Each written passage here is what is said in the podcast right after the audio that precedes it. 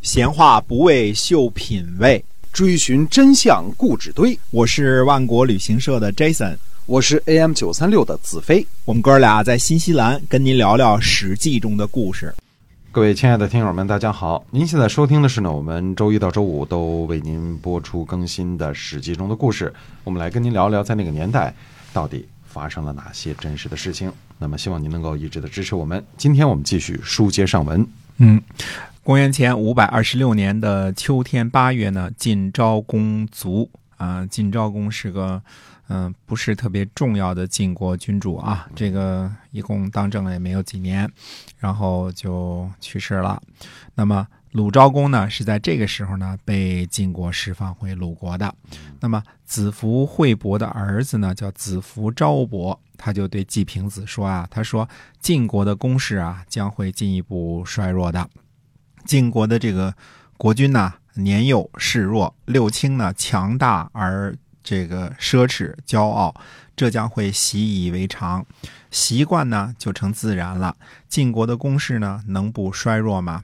那季平子就说呢，说你小屁孩儿，嗯，懂什么国家大事啊？对，嗯，就吆喝他一顿啊。公元前五百二十六年的冬天十月呢，季平子呢亲自往晋国呢参加晋昭公的葬礼，以他亲眼所见呢，这才信服了子服昭伯所说的这个话。季平子就感叹说：“他说子服家族后继有人呐，嗯，小屁孩也挺有见识的啊。”这个季平子感叹了一下啊。那么还说一件什么事儿呢？当时呢，公元前五百二十五年的这个夏天六月一日啊。发生了日食，啊，这个日食我们大家都知道啊，天狗天狗。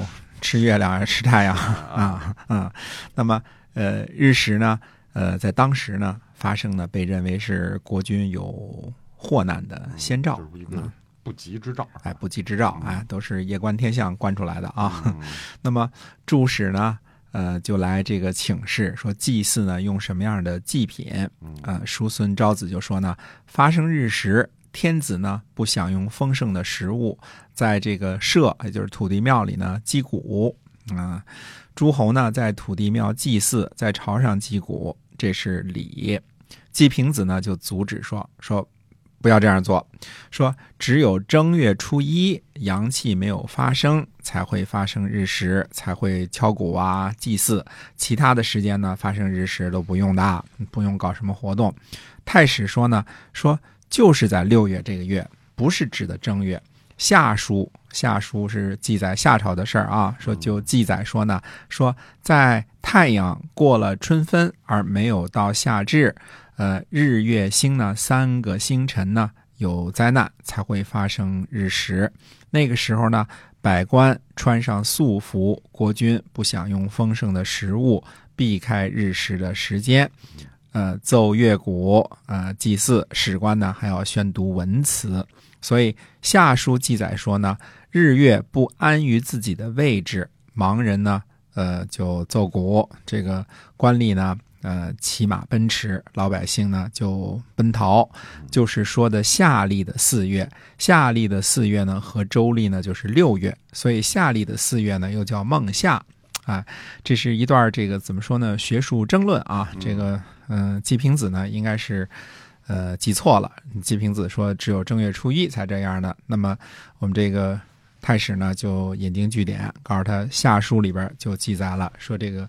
夏书的四月啊，就是六月，所以现在这个，呃，六月初一呢，呃，发生这个日食呢，就和这个夏历的四月啊，这个，呃，这日食应该永远是在农历的这个初一这时候才发生的，是吧？应该是这个，呃，没有这个，呃，半个月的时候，如果这这个历书记载准确的话啊，从这段书当中我们。记载当中，我们就发现这个鲁国的这个太史啊，和叔孙昭子啊这些大臣呢，真的是有学识啊。嗯，这个当时书也不多啊，但是包括夏朝的这个夏书的记载呢，都倒背如流，而且不只是背诵，还理解的很深刻啊。这个那几月几月都弄得很清楚啊。呃，季平子呢是学识不太够啊，太史呢就指出了这个理解上的错误啊。季平子呢理解了。但是呢，还是不同意进行祭祀。叔孙昭子呢退朝之后就说啊，说季平子有意志，不把国君呢当做国君了。意思是说呢，明明知道日食这件事呢可能祸及鲁昭公啊，竟然不予重视，呃，也不进行祭祀，这显然是不把国君的灾难呢当回事儿啊。那么从这一点上呢，叔孙弱就认为呢，说这个季平子呢，呃，有意志啊，对国君呢，呃，不好。那么晋国呢，呃，派遣谁呢？派遣这个屠蒯出使周王室，告知呢，呃，即将在洛水呢，呃，举行仪式祭祀山川。那么周王室呢，刘公的属官叫长虹，这是一个草字头，一底下一个长短的长啊。那么，呃，弘扬的弘，这个长虹呢就说了，他说。使者的脸色呀很威猛，大概不是为了祭祀，应该是想讨伐戎人吧。因为呃，陆昏氏的这个戎人呐，最近和楚国呢很亲近，一定是为了这个缘故。您呐还是戒备一下吧。啊，于是周王室呢就。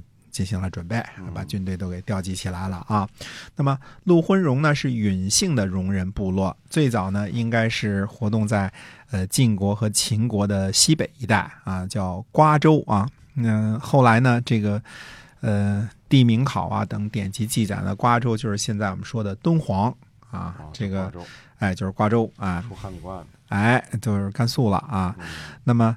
呃，这个晋献公呢，娶了允姓的戎人之女呢，生了公子夷吾啊。公子夷吾我们大家都知道了，是这个呃晋惠公啊。呃，那么所以呢，陆昏之戎呢，应该是晋惠公的娘家啊。这个瓜州呢，这个是谁说是今天的甘肃敦煌呢？是这个呃杜预啊，杜预是这个杜甫的祖先啊，是这个晋的这个大将啊，这个。大将军啊，这个统一，呃，三国之后统一，应该就是有杜预的功劳的啊。那么也有的这个史学家认为呢，他实际上指的是今天的河套一带，也就是说今天的这个所谓的陕西，嗯，这个终南山一带啊。这个我们不去争它。总而言之，是在西北啊，不是在。这个陕西的北部就是在这个甘肃呢啊，呃这条线上的。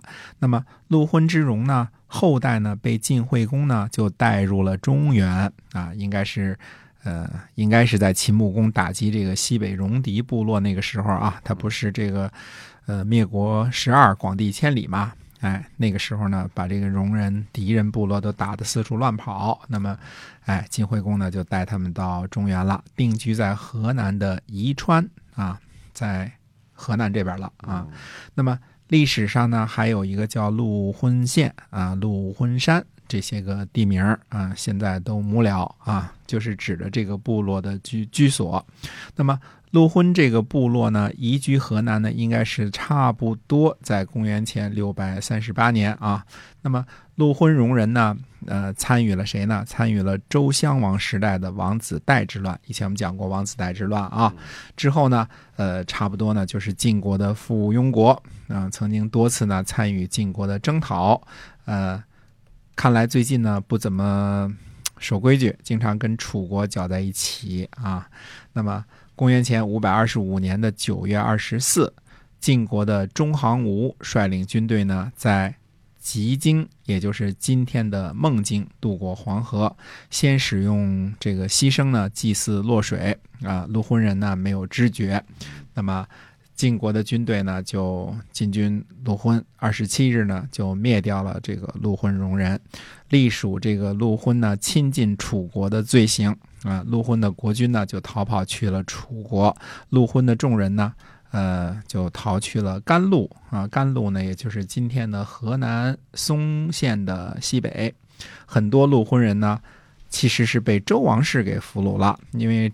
周王室的这个长虹预先预测到了晋国的军事行动啊，这个呃有了准备啊。那么呃，我们说起来草字头底下一个长这个姓氏，呃，看来也是源于周王室啊，也是姬姓的啊。哎，嗯，大学同学就有一个姓长的，姓长的啊，草字头一个长啊。那么晋国的这次行动的这个起因呢，是因为什么呢？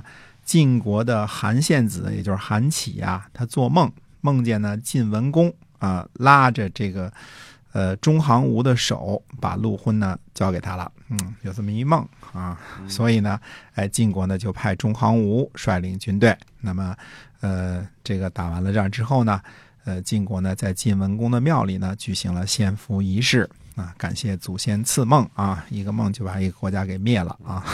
那么，呃。这个当时呢，这个杜预啊，我们说这个老话啊，这个他认为呢，说前边啊，周景王那个就是这个指责晋惠公把殷戎引进中原的这个殷戎，就是指的陆浑之戎啊。那么这个殷或者叫殷戎啊，就是指的这个，说是呃，说是谁啊？晋惠公把这些戎人呢给招到中原来的。本来河南河南没有这么多这个。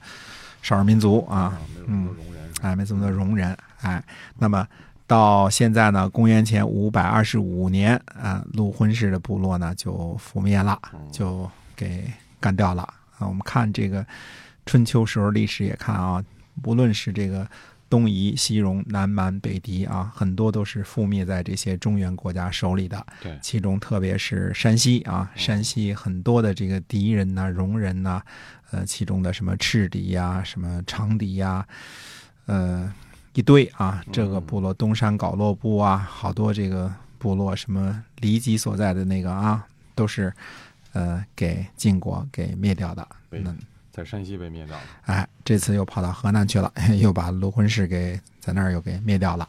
哎，那么。公元前五百二十五年呢，嗯，这一年也比较的热闹。那么我们很长时间呢没有看看楚国那边的动向了。那么回过头来，下期呢再跟大家讲一讲楚国和吴国之间的战事。是的，我们今天啊史记中的故事呢跟大家先聊到这儿，感谢您的收听，我们下期再会。再会。